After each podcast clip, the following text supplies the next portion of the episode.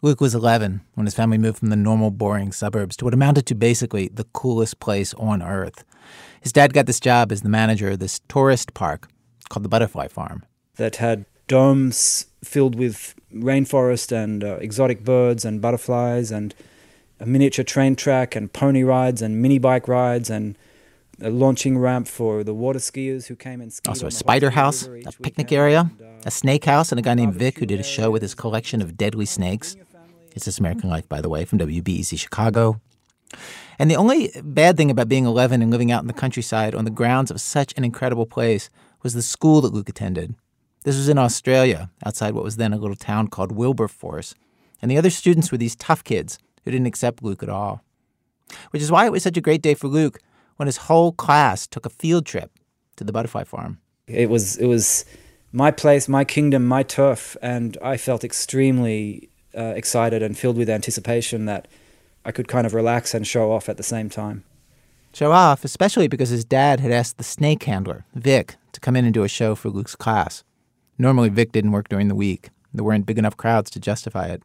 But Luke's dad, knowing this would be good for Luke, asked him to come in special. And that meant that I was going to help Vic. We'd been living there for about six months, and now my brothers and I, we were allowed into the snake room, the snake house, and he would deal with the poisonous snakes, and we would deal with the non poisonous snakes and the pythons. So that was fun and it was, that was exciting, as you could imagine, for an 11 year old boy being watched behind the glass by his 80 classmates and teachers. Oh, right. You're going to see uh, this brave kid dealing with the snakes and getting to do something that's so cool. Yeah, totally cool, and, and I would be totally at home with it because I was by that stage Yeah. and loved doing it. Every weekend I would watch Vic do his shows. I knew them off by heart. And I just used to love standing there amongst the crowd every weekend and feeling everybody's amazement as he would, you know, milk the death adder and show the venom dripping down the, the glass. And Vic was fearless. That was his world. He was very, very comfortable handling snakes.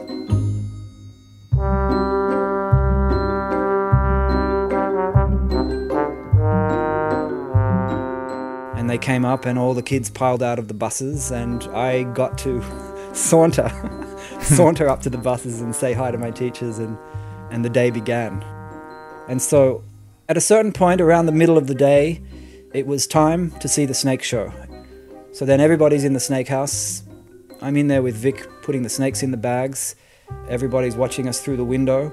This was just prep for the show.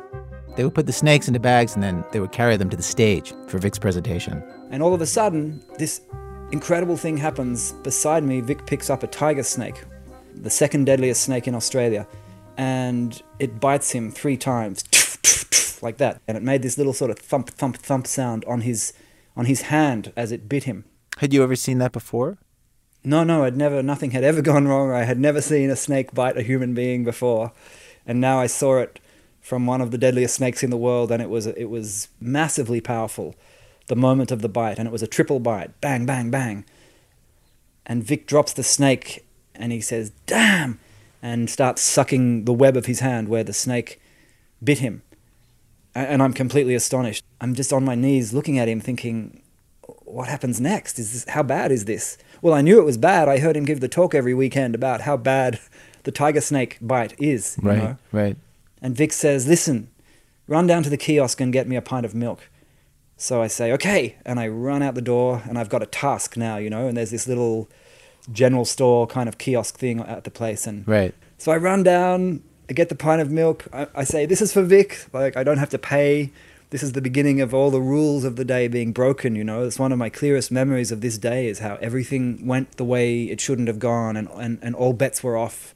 I get the pint of milk, I run back up, he he opens it and he drinks this pint down, drinks the whole thing down in one long mouthful. And I say, So are you okay, Vic? And he's like, Yeah, yeah, everything's fine, mate. Everything's fine. Well, let's do the show. And and this is because like like milk is some sort of thing you do if you get bitten by a deadly snake.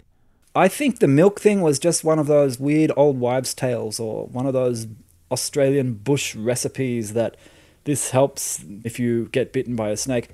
Uh, So we're ready to go now. We have all the snakes in the bags and we leave the snake house and it's this weird Pied Piper kind of thing. It's me and Vic weighed down with these little blue canvas bags filled with writhing snakes and we all walk down to the snake platform where he gave the shows, followed by all of my classmates and our teachers and the only other people there that day at the butterfly farm was a, a couple of busloads of um, kids in wheelchairs. They were kind of uh, spina bifida kids, or they, they were kids who were disabled in various ways, and they were there with their minders, these middle aged women mostly, pushing these very disabled kids in wheelchairs.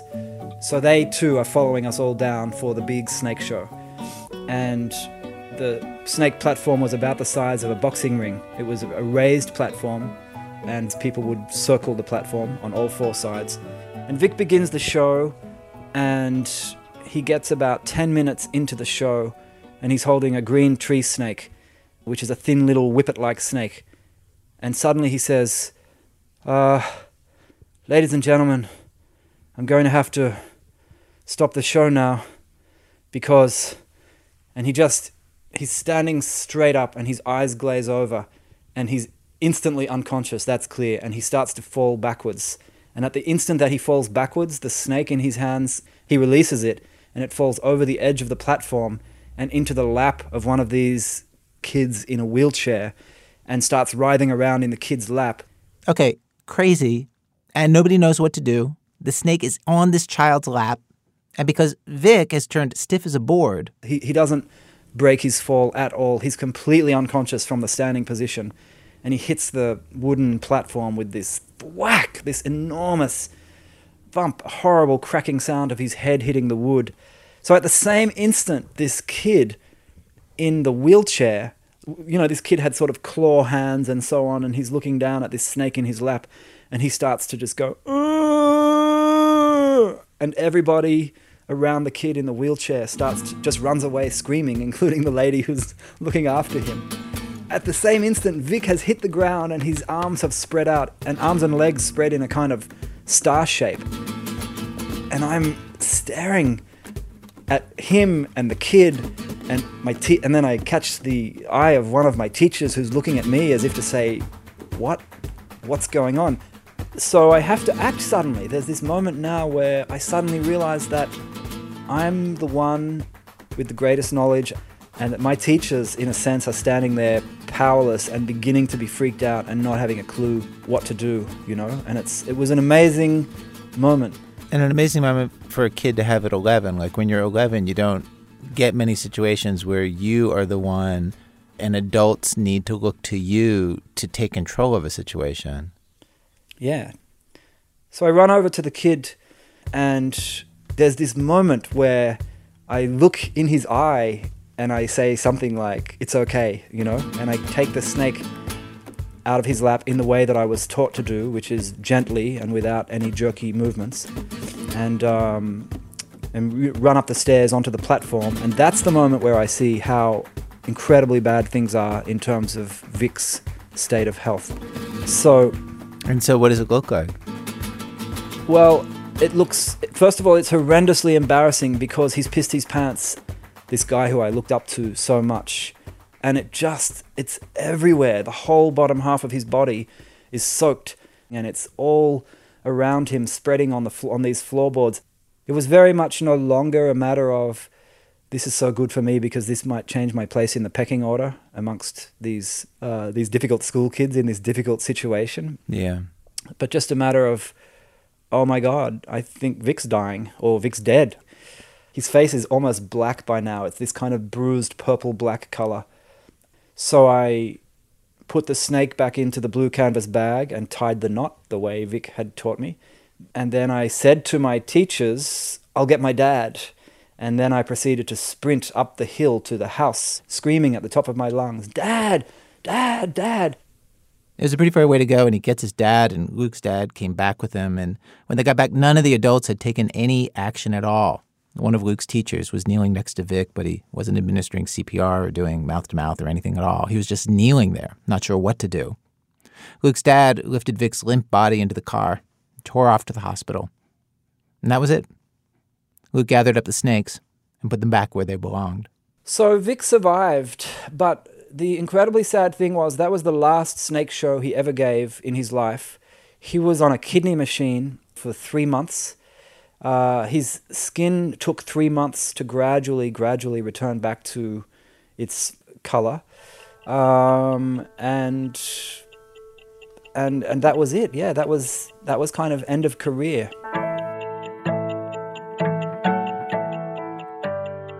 When I tell the story, even now, it's absolutely vivid, and it's always vivid in my gut. You know, all of the the main moments of what happened that day are still in my gut.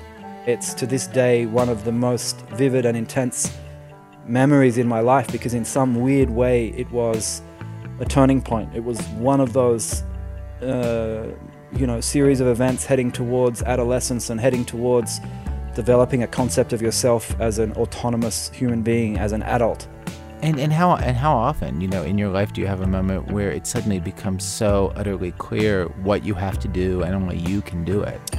I think it's really rare. I mean, you know, for me, that that was it. That was that moment. I mean, I love every moment of my life, and without sounding pretentious, I hope it doesn't sound pretentious, but at some absolutely primal level, it was this deeply satisfying sense of actually doing something heroic. Well, today on our radio show, stories of people saving the day and what takes them over when they do it. In these stories, the people who jump in are just seized by the sense that they have to act, they don't have a choice, they won't be able to live with themselves if they don't jump into action. There's something incredibly pure about it. Our show in two acts one in the wilds of Mexico, one in the halls of academia. Stay with us.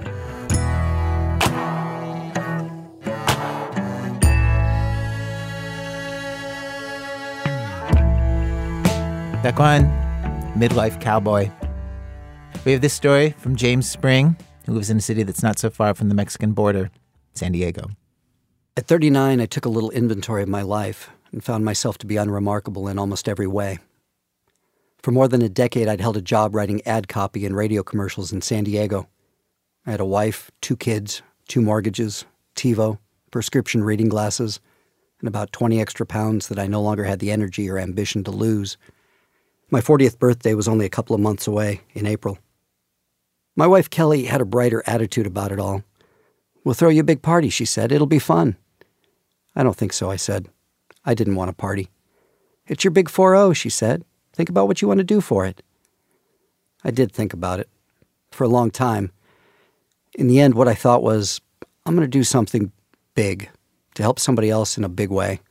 It's going to be a great big thing. When it's done, I'm going to feel really, really good and helpful. What do you mean, help somebody? My wife said. I don't know, I said. It was still pretty shapeless inside my head. I used to be a boat captain. I knew parts of Mexico better than pretty much anybody. Maybe that was a start. Who are you going to help? My wife said. Help them what? I don't know, I said. Something's going to come up. Maybe an earthquake will hit and I'll help dig people out. Maybe a helicopter will go down in Baja. I could help find it. This was all met with the most epic of eye rolling and sighing.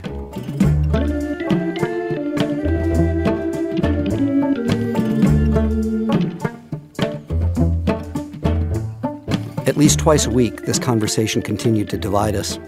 She'd talk about party planning, and I'd have to remind her that I might not even be around. I'm, i might be out, you know, rescuing people. April arrived, and still no earthquakes or helicopters. So one Friday, about 5 o'clock, right after work, I thought maybe I should be a little more proactive. I did a Google search on two words that seemed to make the most sense for my plan Baja and missing.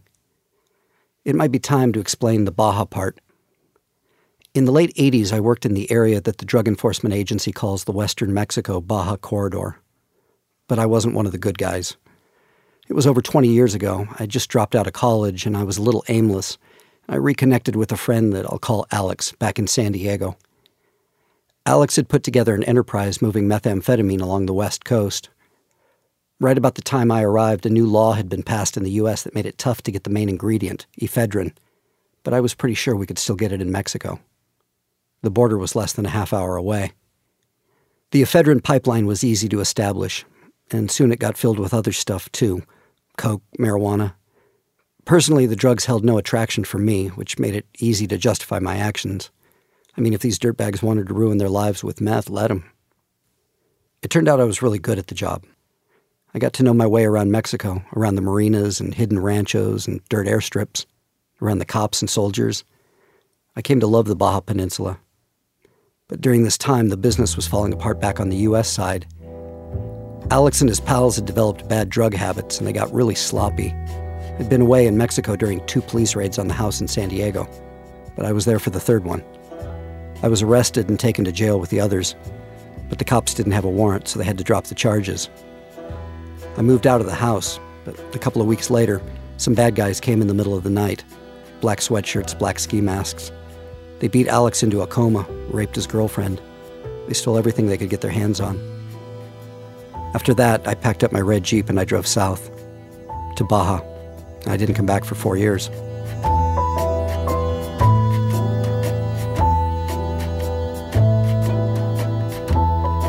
By the time I moved back to San Diego in 1993, I'd fashioned myself into an upstanding citizen, an ambitious and enthusiastic member of the workforce. And life rolled along pretty much like I suppose it does for most people an HMO, a 401k, a family. I kept waiting for the other shoe to drop, but life was really steady. It was good, far better than I deserved.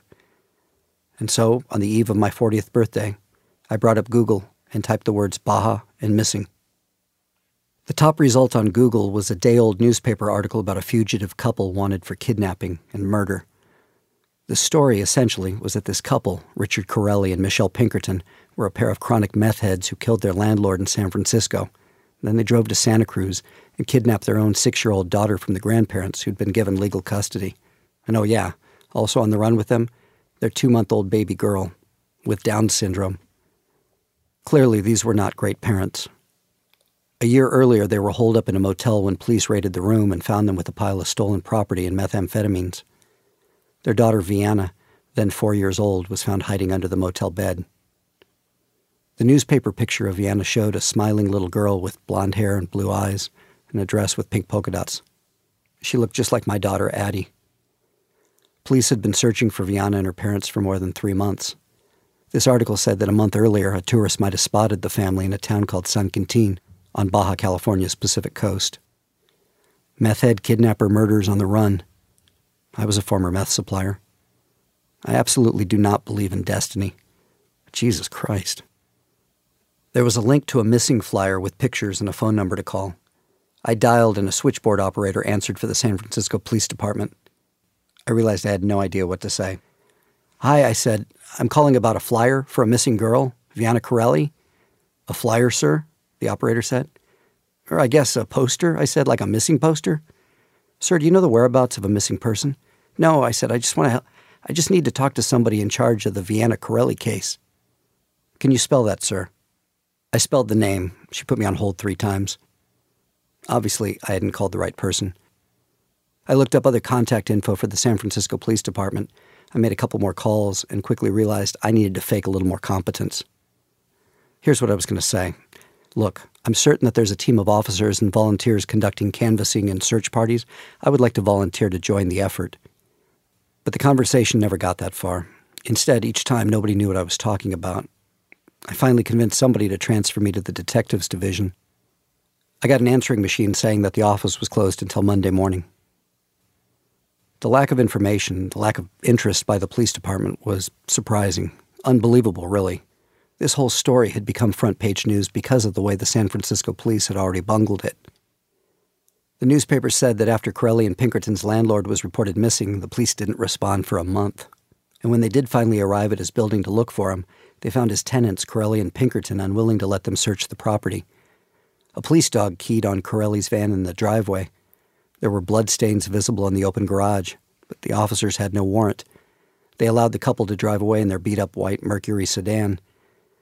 The cops eventually towed Corelli's van, but then, incredibly, they didn't search it. On the impound lot, somebody finally looked inside and found the body of the landlord. He'd been dead for six weeks. By this time, Corelli and Pinkerton were already hundreds of miles away. Cell phone records showed that they made it as far as Vegas, and then for three months, nothing. So maybe the San Francisco police were not the best resource here. I looked online for volunteer groups, flyer passer outers, candlelight vigils. Again, nothing. All that was left at this point was the little girl's family, the grandparents and an uncle that the newspaper had called the family spokesman. Probably every nut job in the world was calling them the smarmy investigators and the psychics, grifters, con men. I found the uncle's phone number and then just sort of dialed. It went exactly like you'd think it would, which is to say, badly. If your main objective in a conversation is to convince someone that you're not crazy, you've already lost. Essentially, what the uncle said was Thank you for your concern. The police are doing everything they can. We appreciate the support. And then the call was over. I was on my own. To be honest, it felt sort of good, sort of familiar, but better. Because I knew without a doubt that this was the right thing to do. I was going to Baja. Now I just had to go home and tell my wife.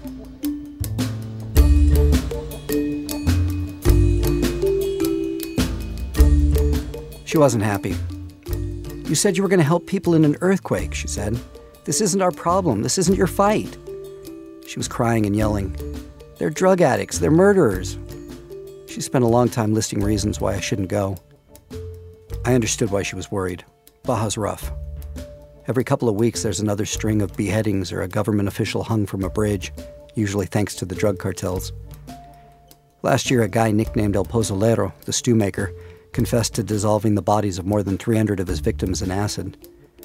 These stories help keep Baja pristine, free of tourists, free of development, free of laws. It's like the old Wild West. And like the Old West, there's no cell phone service, so Kelly knew she couldn't even call me down there. I kept repeating the one thing she couldn't argue with. Nobody's looking for those little girls, I said. If I don't go, who will?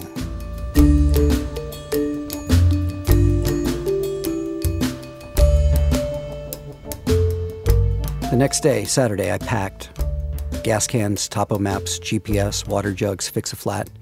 I sent an email to my boss saying that something sudden had come up and that I'd be taking a vacation week, or maybe two. I took the lousy missing flyer that I'd found online and redesigned it. I added a picture of the infant and a photo of a car from the auto trader that matched Richard Corelli's white Mercury. I translated the flyer to Spanish and changed the headline to read Secuestrada, which means kidnapped. I went to Kinko's and printed 2,500 copies.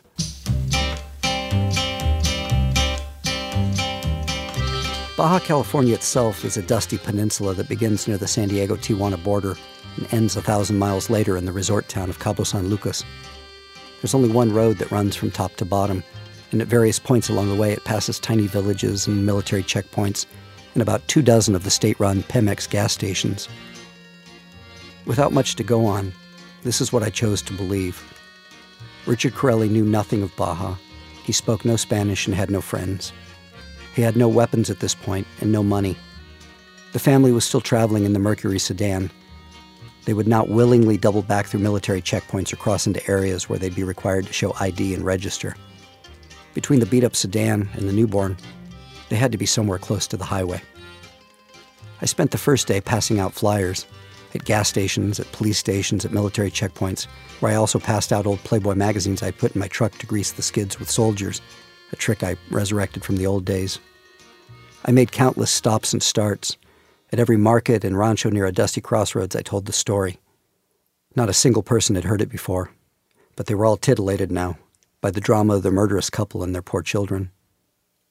Just before dark, I arrived in San Quintin, the town where the couple might have been spotted a month earlier taco stands, bars, hotels, campgrounds. Nobody had seen or heard of the family. I went to bed sometime around midnight, but I couldn't fall asleep. I lay on the lumpy mattress and tried to envision every possibility. Were Corelli and Pinkerton living in a village?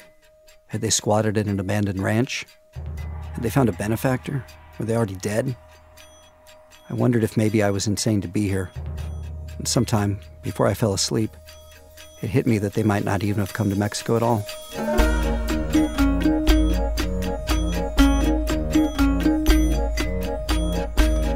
The next morning, I woke to the sounds of roosters. Day two. I got in my truck and headed south. I had my doubts, but I figured I had to keep going. An hour later, I came to a tiny farming community called Santa Maria. I went into a market and left a stack of flyers. A small group of men was milling around a pot of coffee. When I went back outside to the gas pumps, the guy who ran the market came out with one of the flyers in his hand. These people, he said, they were here. Really, I said. Somehow I doubted it. He looked at the flyer again. They bought water, milk, and potato chips. They asked if we sold diapers, but we don't. His grocery list was so specific. They were here. They had to be. What vehicle were they driving? I asked. This one. He pointed at the flyer. How long ago? Three weeks. The timing was exactly right. Did you see the children? I asked. No, he said. I thanked him and left with a new plan. I would race straight down to the Baja Sur state line, the halfway point of the peninsula where the family would be forced to register. I would bribe the immigration officials for a peek at the book and confirm that Corelli and Pinkerton didn't sneak past. And then I'd double back and I'd scoop them up like a net. I was driving so fast now that the tires squealed on the turns. Before a half hour passed, I reached the village of El Rosario. The Pemex station there could be the last gas for 200 miles. I probably filled my tank in El Rosario 300 times. It was too important a place to not stop for a minute and hang some flyers. I jammed on the brakes and skidded across the lane into the gas station. I was posting a flyer near a gas pump when one of the attendants approached. Yo la vi, he said. I saw her, the blonde. Where? I asked. At pump number one, he said. She asked me about a cheap place to eat. When? I said. Three days ago. Three days? I said. You mean three weeks? Days, he said. Three days ago. Next door to the gas station was a small motel. I showed the flyer to the two ladies working behind the reception desk, and when they saw it, they both shrieked and covered their mouths. Yes, the family was here in El Rosario. They were living in a small house just two doors away from the home of one of the receptionists. Yes, they were still driving the white car, but they'd been trying to sell it in the village. And yes, the little girls were still with them. But the infant, whose name was Faith, was very sick. The blonde woman, they told me, was earning money by teaching dance lessons to children in the village for 10 pesos an hour, a buck an hour. The house was a hundred meters away, less. What time are the classes? I asked. Three o'clock, one of them said. I looked at my watch. It was 2:45. Corelli and Pinkerton were here, now, a block away. Things were moving so fast through my head that it felt like Earth time had stopped. I could suddenly see everything that I needed to do next so clearly. I told the women at the motel not to tell anyone about our conversation. I ran back to the gas station and ripped down the flyers and took back the stack I'd left. I needed to get my truck and its American license plates off the road, fast. It was a tiny town. I had to assume that word would soon get back to Corelli and Pinkerton. I drove a half block to the town's small payphone office and hid my car behind the building. An operator connected me to the uncle in Santa Cruz. I found them, I said. I told him the story as quickly as I could. He gave me a phone number for a U.S. Marshal handling the case, and I got him on the phone. I found them, I said. The U.S. Marshal seemed doubtful, annoyed. I let him know that I could get together a team of local police and go get Corelli. Don't do anything, he said. Call me back in one hour. I looked at my watch again. It was now after three o'clock. Dance class was in session. If I called the U.S. Marshal back in an hour and he instructed me to contact the local cops, which was the only reasonable option, that whole process might take another hour, maybe more, and it might be too late. I went across the street to the Cinder Block police station. Three cops were gathered around a small television watching a movie with Chuck Norris and a midget. I later figured out that the movie was Lone Wolf McQuade, a 1983 classic in which Chuck Norris's character makes an incursion into Mexico to take care of business. Hey, partner, where you headed? Mexico. Mexico? What the hell for? They got my daughter. Well, hold on, I'm coming. It's not your fight. I need to speak with the comandante, I said. One of the cops leaned back in his chair. I'm the comandante. What do you want? He was clearly irritated by the interruption but he led me to a tiny room with a metal desk and closed the door. When I'd finished telling him the story, he radioed his off duty cops and told them to report to the station immediately. They called for backup from San Quintin. The dance class was half over. In the police station, bulletproof vests were pulled from lockers. Weapons were loaded. One of the cops found an extra flak jacket that would fit me. At the one hour mark, I dialed the U.S. Marshal from the telephone in the police station. It's no good, he said. The paperwork's not in order. He told me we'd have to wait until tomorrow. There will be no tomorrow, I said. There are two white men in this town, Richard Corelli and me. Pretty soon he's going to know it if he doesn't already, and then he's going to do whatever it takes to run again. The marshal exhaled sharply. Ugh, he said. Call me in a half hour. You gotta be kidding me, I thought. The Mexican cops stood all around me waiting for the word. I told them that I needed to make one more phone call. I dialed the uncle in Santa Cruz. Look, I said, the U.S. Marshal says that we have to wait until tomorrow. I explained that it didn't have to be this way, that I didn't work for the U.S. Marshal. But this wasn't my decision. It was his family. Only he could decide. He conferred for a few moments with the grandparents, and then he said, The paperwork will be ready by the time it's needed. Go do it. Mexican federal cops arrived from San Quintin a few moments later, four unmarked truckloads full of guys with big mustaches and leather jackets. Most of them carried assault rifles. One of the trucks was sent out to observe the house. They radioed back to the station that the children were out front with the mother. A few seconds later came the report that the father was now outside too. The leader of the federal squad said, Vamonos! Then he put a hand on my chest and ordered me to stay put. Ten minutes later, they returned.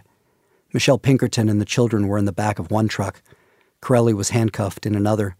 They jerked him out of his seat and stood him in front of me, and when he saw me, the fight drained out of him. Any fantasy he might have held about the arrest being just a Mexican shakedown was dead. He asked me why he was being arrested. I didn't respond. Vianna stared out the door of the other truck, wide eyed and nervous. Michelle Pinkerton was working hard to convince her daughter that everything was okay. She held the baby tightly in one arm and hugged Vianna with the other, rocking them both gently against her. We caravaned back to the federal headquarters where a big group of cops whooped as Richard Corelli was pulled from the truck and led up to the station. Michelle and the girls were taken out of the other truck, and Vianna watched in horror as her father was led through the doors. She moved onto the sidewalk and stood next to me. She was really dirty, but she seemed healthy. Hi, I said. Hola, she said. Speaking Spanish now, huh? Si. You okay? Si. The cops asked me to wait in one of the offices with Michelle and the girls. Vianna kept asking about her father. Michelle assured her that he was fine. She was trying to find another blanket to wrap around Faith. The infant was so tiny and her breathing was raspy. Michelle did everything she could to not look at me. I sat for a long time, just watching her trying to stave off this new reality. Vianna leaned over Faith and kissed her forehead. The baby cooed and Vianna laughed, and Michelle draped her arms around her daughters and she smiled a smile so sad that I had to look away. Corelli was next door in a jail cell. He called to me, Sir, excuse me, sir, can you please tell me why we're here? Sir, please.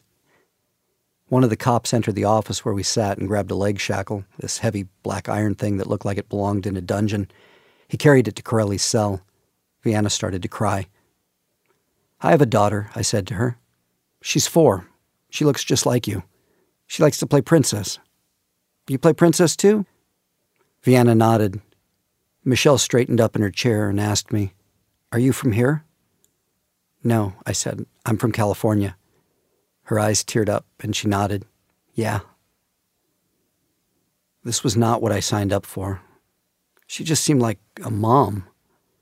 Where was the screaming, the blaming, the meth head excuses? Where was all the horrible parenting?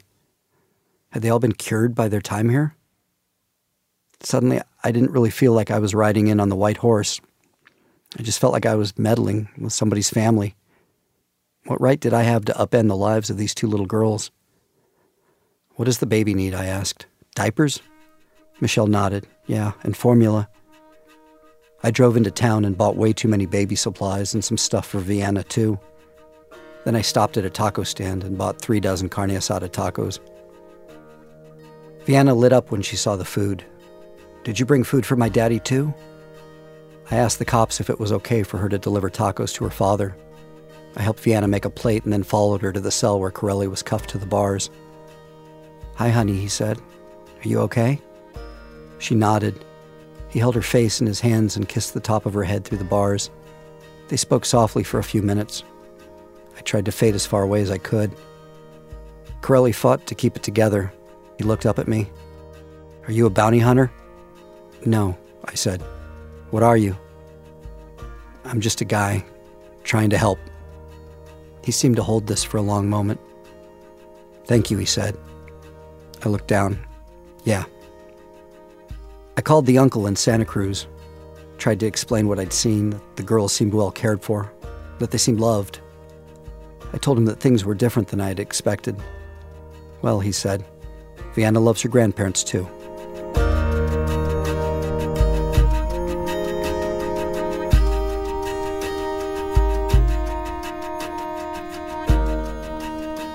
I drove home the next day. I didn't know it yet, but the media was already in a full frenzy. CNN and CBS and Fox were calling my office. All the news reports were pretty black and white. And after a whole month, police had no luck finding the girls, but one guy did in just two days. James Spring, who's also. They were calling me a hero, but I didn't feel like one. In a lot of ways, I felt like a homewrecker. I did a couple of interviews, but they went poorly. you Pull this off. You went to Mexico, and what did you do? Uh, basically, uh, I uh, I created a flyer in Spanish, and the thing about the Baja. So I stopped. The one bright spot in all the coverage, the one moment that made me feel like maybe I had done the right thing, was some video shot at the airport when Vianna got off the plane in the U.S. In it, Vianna sees her grandmother at the arrival gate, and she yells "Grandma" and runs into her arms, and they're both crying. Okay, you're home now. Okay. The grandma tells her, "It's okay. You're home now." It's been a hard time, Pa. I must have watched that video a hundred times. All week, the phone calls didn't stop. Producers were trying to buy the movie rights. Long lost relatives tried to reconnect. Everybody was calling, except Vianna's grandparents. I'd been thinking of them a lot. I just wanted to know that the girls were happy. You know, not happy, but, you know, that they were okay, that they were going to be okay. But the grandparents didn't call. And I couldn't call them. I mean, they had to be overwhelmed. I felt like maybe I'd intruded into the girls' lives enough already. But I needed to do something. I sent a huge box of presents to the kids and a notebook for Vianna so she could write letters to her parents. On the inside cover, I wrote her a note. I tried to make her understand why I'd done this. It was kind of an explanation, kind of an apology, even though I knew she was way too young to comprehend any of it.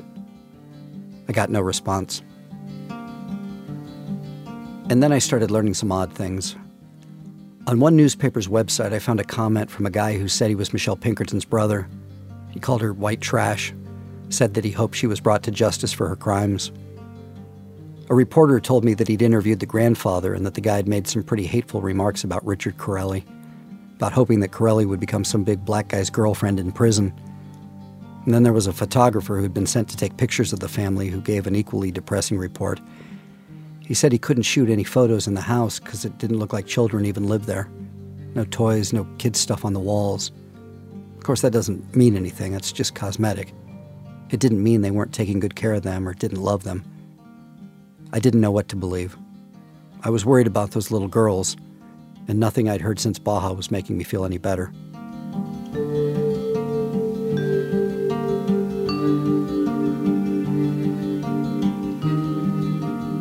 Eight months passed. A trial date was set. And then one day in the middle of the week, I got a call from Vianna's grandfather. It wasn't a thank you, but it was like a, man, that thing you did in Mexico was really something. And I said, yeah? And then he reiterated his hopes that Vianna's father be raped in prison every day for the rest of his life.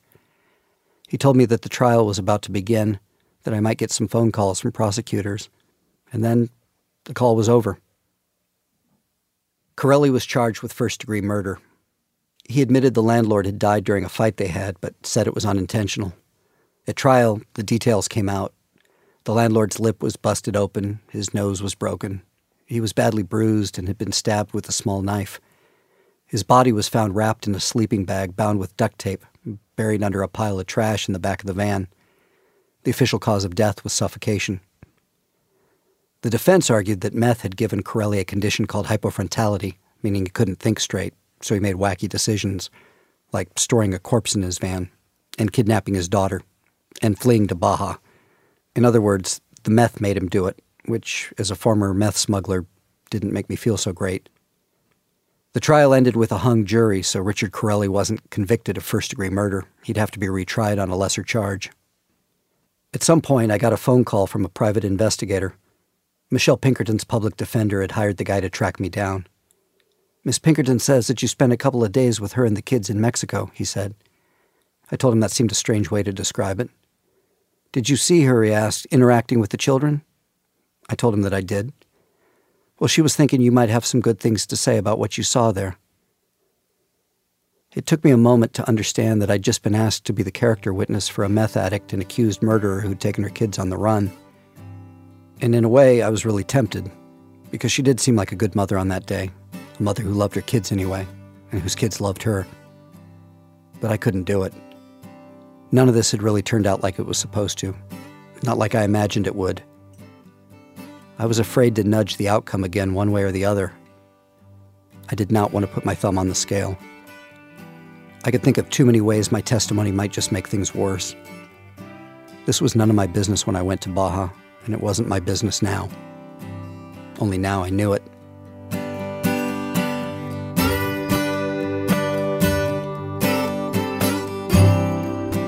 James Spring in San Diego. Richard Corelli eventually pled guilty to involuntary manslaughter and Michelle Pinkerton to child abduction and violating her probation.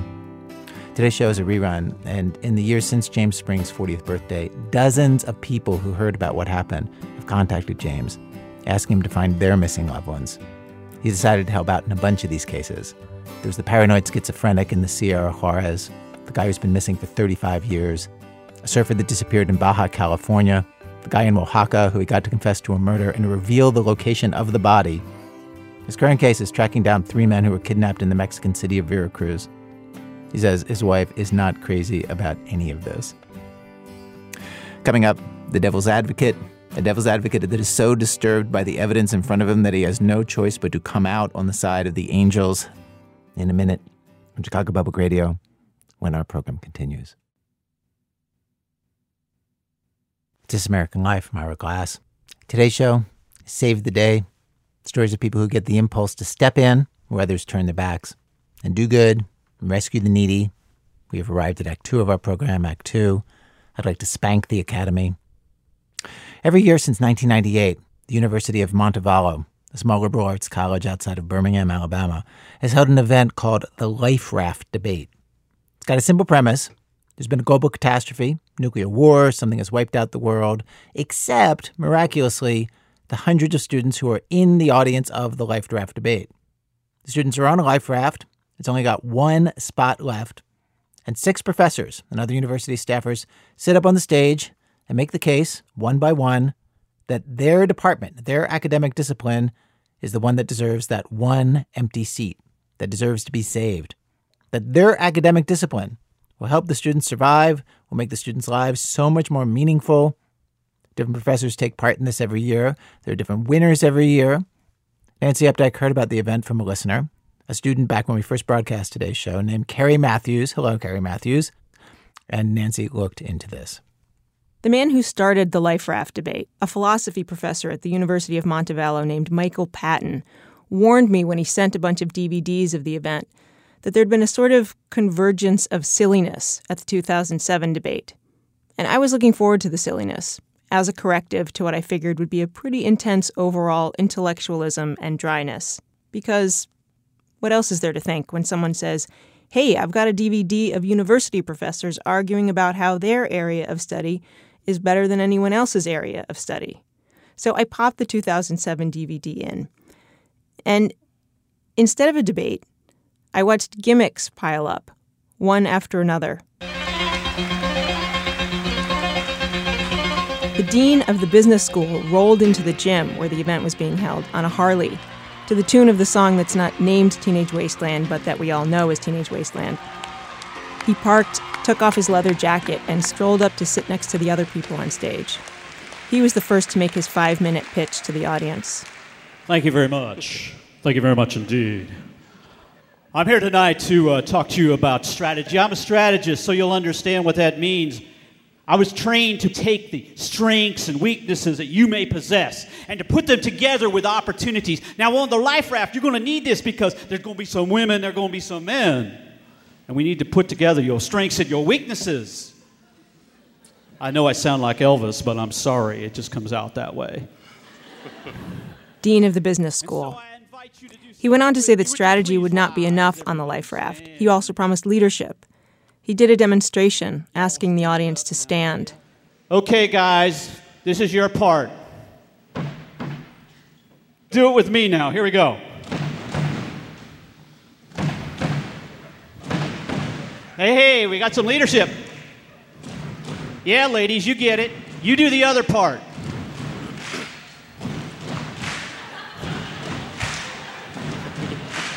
We will, we will rock you. Oh, we will, we will. And we will. Keep in mind that the stage is set up with a lectern, microphones, tables with professors seated at them facing the audience, just like some earnest think tank sponsored political discussion, or like a college debate. A professor of education showed up on stage in a formal academic robe and then took it off to reveal a superhero costume to audience cheers.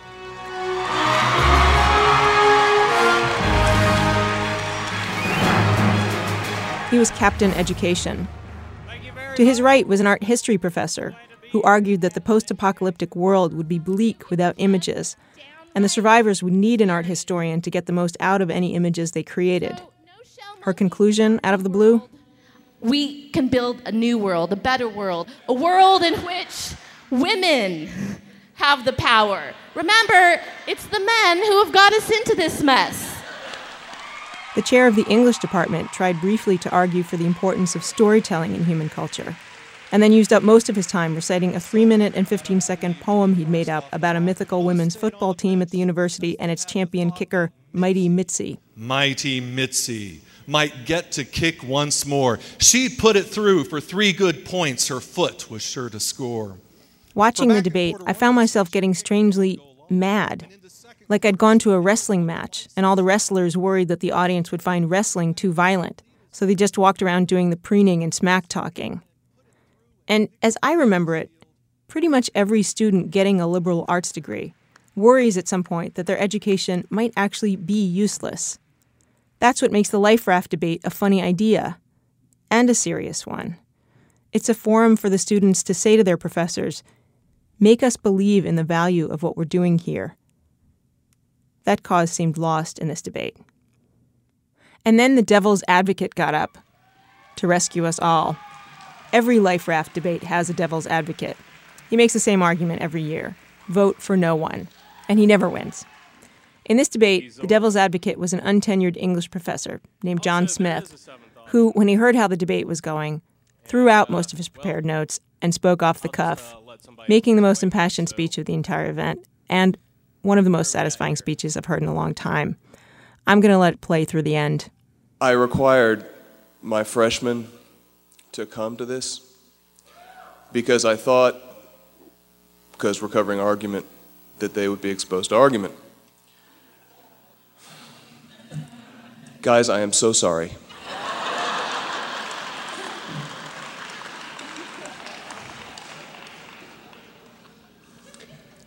what I'd like to do is to give you a little history of the life raft debate and try to explain how we got to the present pass um, by way, I guess, of apology. It used to be that the life raft debate was a it's sponsored by the philosophy club and it was a fairly semi philosophical discussion about which disciplines truly contributed the most to a liberal education that's what was being contested. I haven't been here the whole 10 years they've been doing it, but I've been here five. And I can dimly remember when Michael Patton won. He was funny, but he also made a case. He made a serious argument. Steve Parker, the next year, won. He made a good argument, which is a double achievement because sociology is not a real discipline.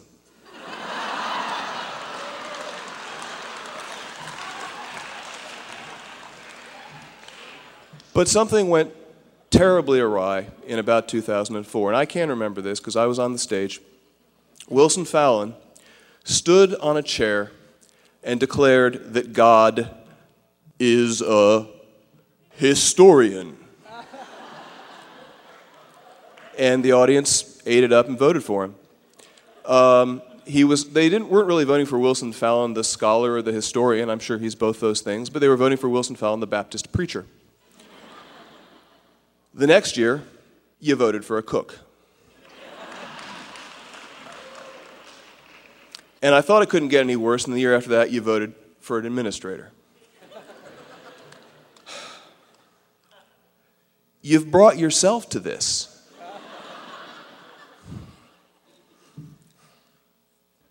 Because seriously, these are smart people up here. They have stooped to some of the stupidest crap to make you laugh. And all of us who are serious teachers sometimes can fall into that trap. We want to be funny, we want to be entertaining, and we get this sense that if they're laughing, we must be teaching.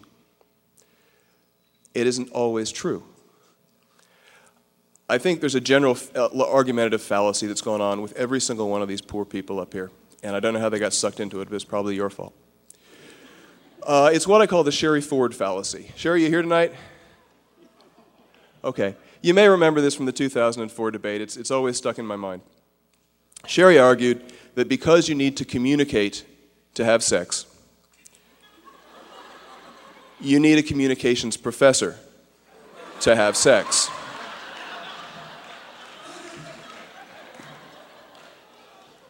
I'm pretty sure you don't.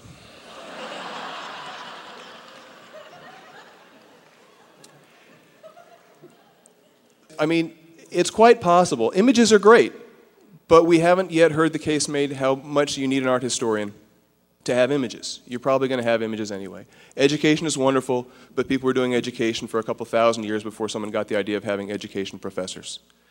Uh, people have been telling stories for a long time before there were departments of English and foreign languages and so forth, and I hate to do that because that's my own discipline that I have to shoot down, but good Lord, the guy read a, recited a poem. That's not an argument. Look, folks, it's gone too far.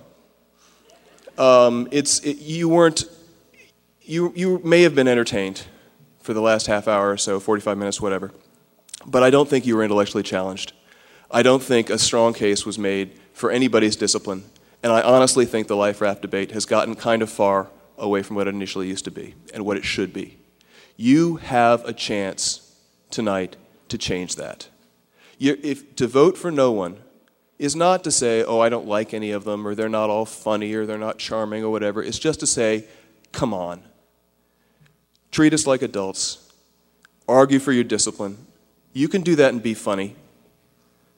Please, you can send that message, and I hope tonight you will.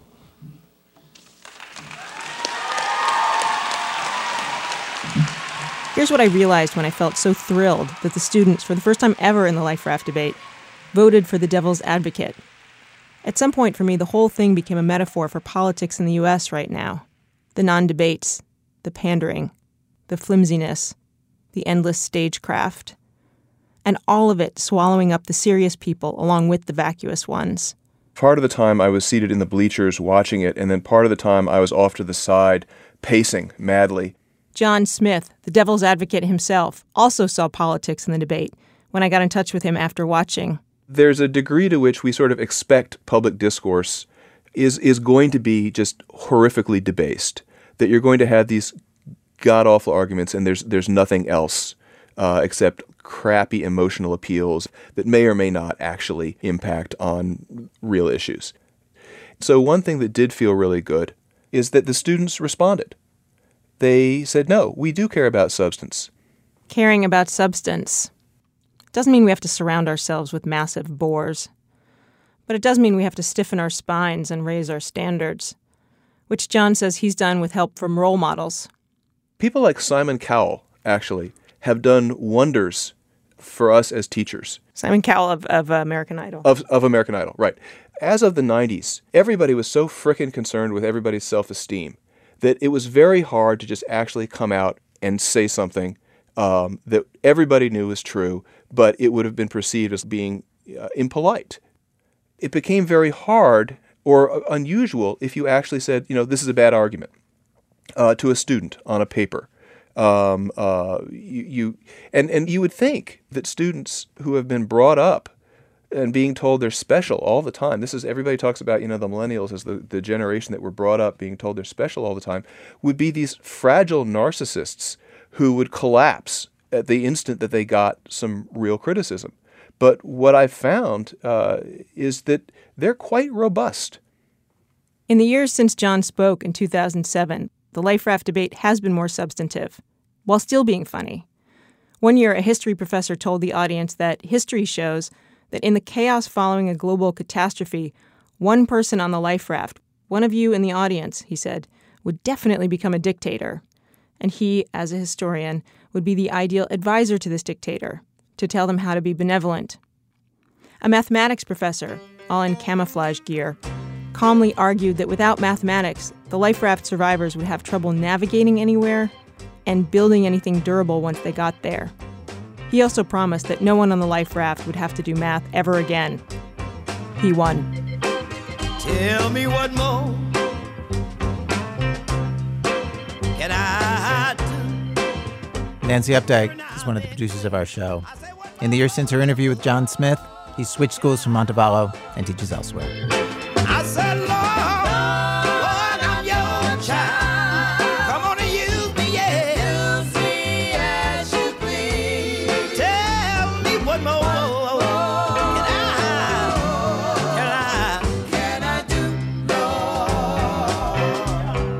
Our program was produced today by Robyn Semien and myself with Alex Blumberg, Jane Feltes, Lisa Pollak, Sarah Koenig, Alissa Shipp, and Nancy Updike. Our senior producer for today's show is Julie Snyder. Our music consultant for today's show, Jessica Hopper. Our technical director is Matt Tierney. Production help from Anna Martin. Mixing help today from Jared Floyd. Special thanks today to Liz Armstrong, Mary Wittenberg, Ram Harmanzi, Starlee Kine, and Curtis Gilbert. Luke Davies, who told the story at the beginning of our show, writes poetry and novels and makes films and TV. His newest film, Beautiful Boy, opens at the Toronto Film Festival this week. Our website, where you can listen to our archive of over 600 shows for absolutely free, thisamericanlife.org. This American Life is distributed by PRX, the Public Radio Exchange. Thanks as always to our program's co-founder, Mr. Torey Malatia. You know, we were hanging out at the beach just at the end of summer, and I told him, Torey, sunscreen, sunscreen. But he didn't listen. His skin took three months to gradually, gradually return back to its color.